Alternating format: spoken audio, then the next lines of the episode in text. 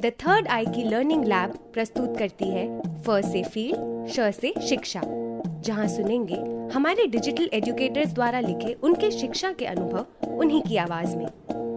देख से बूझ इस दिल से। ये कहानी तो बने ये बड़ी मुश्किल से। न देख आँखों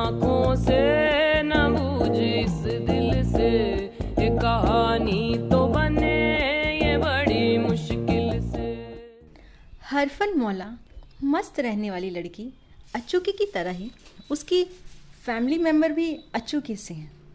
इनफैक्ट दो कदम ऊपर ही हैं। इस श्रृंखला में हम अचूकी के सबसे करीबी फैमिली मेंबर उसकी माँ से मिलेंगे। अचूकी के मम्मी पापा के बीच हमेशा खट्टे मीठे टकराव होते रहते हैं और उन टकराव को देखकर अचूकी हमेशा उनसे सवाल करती रहती है। क्या है वो सवाल जो अचूकी अपनी माँ से करती रहती है? मैं मनीषा फलोदी से मिलवाती हूँ अचूकी की माँ से।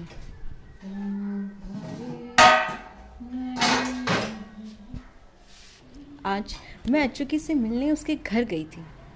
घर में कोई नहीं था और अचूकी काम कर रही थी। अपने रूम के पंखे साफ़ कर रही थी। मुझे तो विश्वास ही नहीं हुआ। क्या बात है अचूकी? बड़ी गहरी सोच में डूबी हुई हो। बस मेरे पूछने की देर थी और मैडम स्टार्ट। अब क्या कहूँ? आज मेरे राशिफल में लिखा था, ऊंचाइयों को छूने का योग है।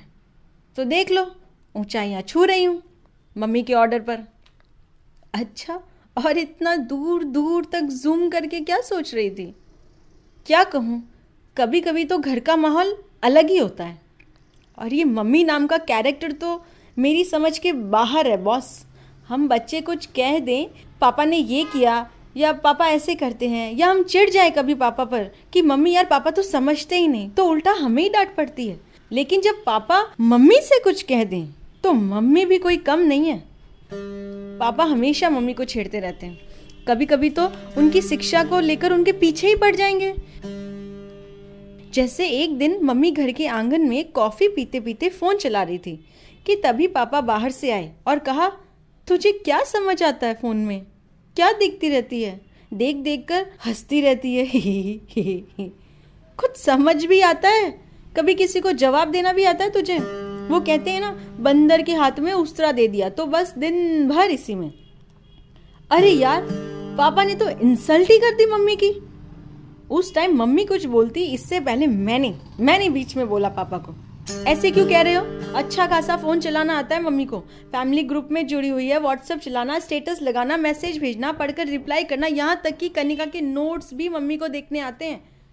और हाँ व्हाट्सएप को व्हाट्सएप ही कहती है, आपकी तरह व्हाट्सएप नहीं कहती। पापा बोले, ये देखो, माँ को कुछ बोलो तो बच्चे भूखे शेर की तरह आते हैं खाने। और अचूकी ने तो घर को डेली सोप बना रखा है। जब तक डायलॉग ना मारे, किसी बात का जवाब ना दे तो इसकी तो नब्ज ही चलना बंद हो जाए।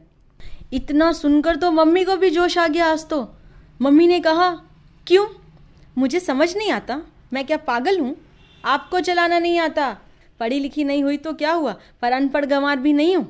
कुछ भी कहो। पापा ने हँसते हुए कहा, भड़क क्यों रही है? चला चला भाई। फ़ोन चला। मैं क्यों मना करूँ? पापा मज़ाक करके और मम्मी को छेड़ के चले गए। मम्मी और पापा दोनों की शिक्षा का स्तर एक जैसा है, पर सोच ज़मीन आसमान जितनी अलग है। पापा तो कितने ही साल मुंबई भी रहे, फिर भी कोई बदलाव नहीं आया। लेकिन मम्मी समय के साथ अपने बच्चों के लिए बदल रही है। किताबी शिक्षा को समझ रही है। पापा तो सिर्फ़ गृहस्थी की शिक्षा को ही समझते हैं और अपने पुराने आदर्शों के साथ संतुष्ट हैं। बढ़िया बनाओ खिचिया बनाओ पापड़ बनाओ सिलाई करो मेहंदी लगाओ। खाना क्या बनायो? बालकड़ो हाग रोटी। या फटाफट थाल की ले खा लो आगो। पापा की सोच तो दादी जैसी है बिल्कुल। छोरी काम करे कोनी नहीं तो सास रेसू ओढ़ भाई। दादी भी यही कहती थी। और यार, कभी घर में कोई भी बात हो, हर बात पर पापा मम्मी को ही ब्लेम करते हैं।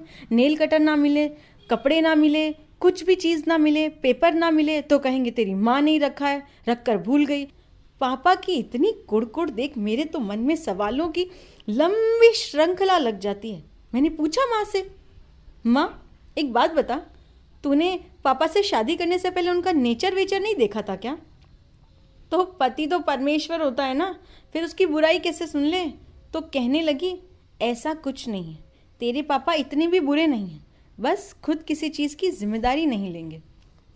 मैंने कहा हाँ माँ, बुरे नहीं हैं, पर हर बात पर कुड़कुड़ करने की आदत तो है ना उनको। शादी करने से पहले पापा से बात नहीं की थी क्या? माँ ने कहा, तू सच में आ चुकी है। अब घर में इतनी सी कोई छोटी मोटी बात हो जाए तो तू तो मेरी शादी तक पहुँच जाती है। मम्मी से पता चला कि पापा तो मम्मी से दस साल बड़े हैं। ओहो, पर अचुकी, तुम क्यों मम्मी पापा को लेकर इतना परेशान हो रही हो? पापा मम्मी के बीच तो छोटी मोटी बातें होती रहती हैं। वो कहते हैं ना, कुछ लोगों के पास ब्लड ग्रुप के अलावा कुछ भी पॉजिटिव नहीं होता। उनमें से तुम हो। क्यों पापा को लेकर इतना नेगेटिव सोचती हो? अरे छोटी मोटी क्या? पापा तो बिल्कुल मम्मी को पागल समझते हैं। माना मम्मी आठवीं पास है, पर पापा से तो होशियारी है। पता है, मैंने मम्मी से पूछा, तू शादी करके नई नई मुंबई गई थी, तब कैसे पापा के साथ एडजस्ट किया? मम्मी ने कहा, मेरी सास ने एक बात सिखाई थी कि ज्योरा पड़िया स्वभाव के जासी जीव सो, नीम ना मीठा होए, सीचो घुड़ घीसू ओह, चुकी अब इसका क्या मतलब है? जब मम्मी मुंबई जा रही थी तो दादी ने कहा था, जिसका जो स्वभाव होता है ना, वो वैसा ही रहेगा। जैसे नीम को कितना ही घी से सींच दो पर फिर भी वो मीठा नहीं होगा। इसलिए इसका कुछ स्वभाव तो कभी नहीं बदलने वाला और कुछ समय के साथ अपने आप बदल जाएगा। तो तू धीरज और शांति रखना अपनी गृहस्थी चलाने के लिए।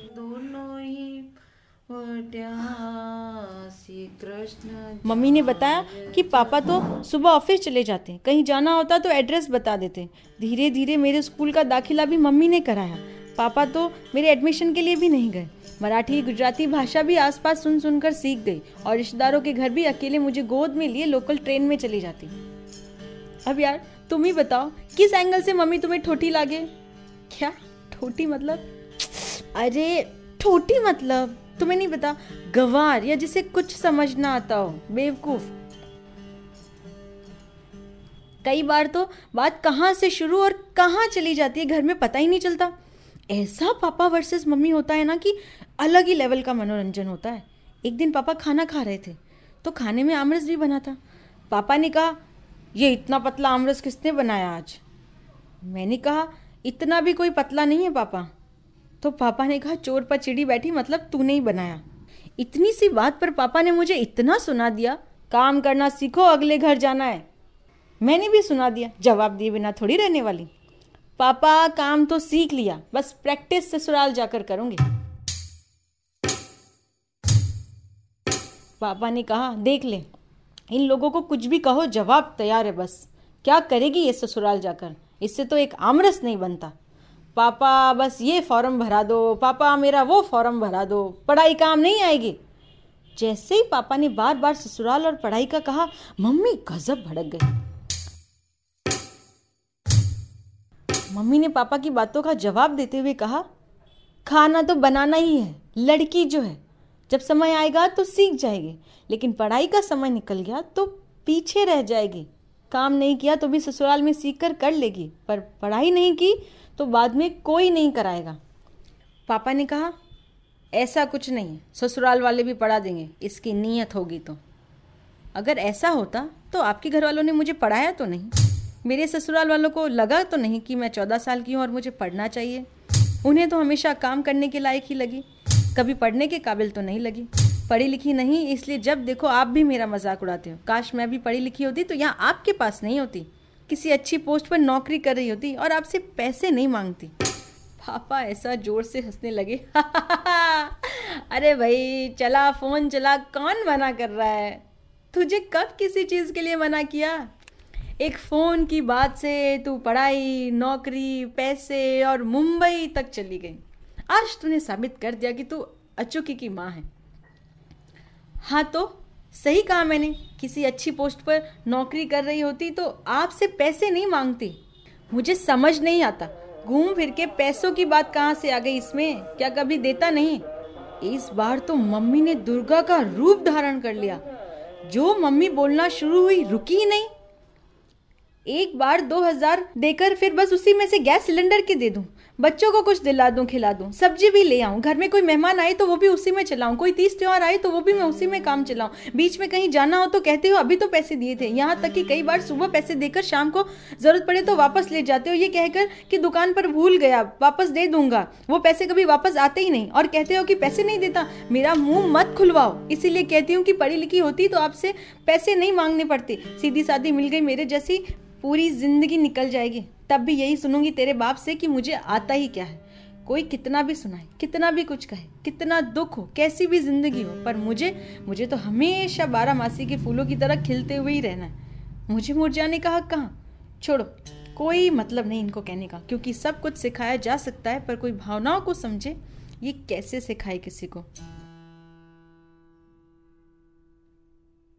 मम्मी आठवीं पास है तो पापा कहते हैं कि तुझे आता ही क्या है? और मैं एलएलबी पास हूँ तो मुझे कहते हैं तुझे कुछ ज़्यादा ही आने लग गया जो ज्ञान बांटती है। उफ अच्चू की गजब स्टेमिना है तुम्हारे अंदर। हाँ घर के माहौल को हैंडल करने का ना? हम्म मुश्किल तो है। नहीं, इतना कंटिन्यू बोलने का। पता नहीं तुम्हारा क्या होगा। तुम और तुम्हारे सवाल, मैं तो चली, मुझे देर हो रही है। अरे सुन, अभी तो भाई के बारे में भी बताने वाली थी। रुक तो। सुन ना।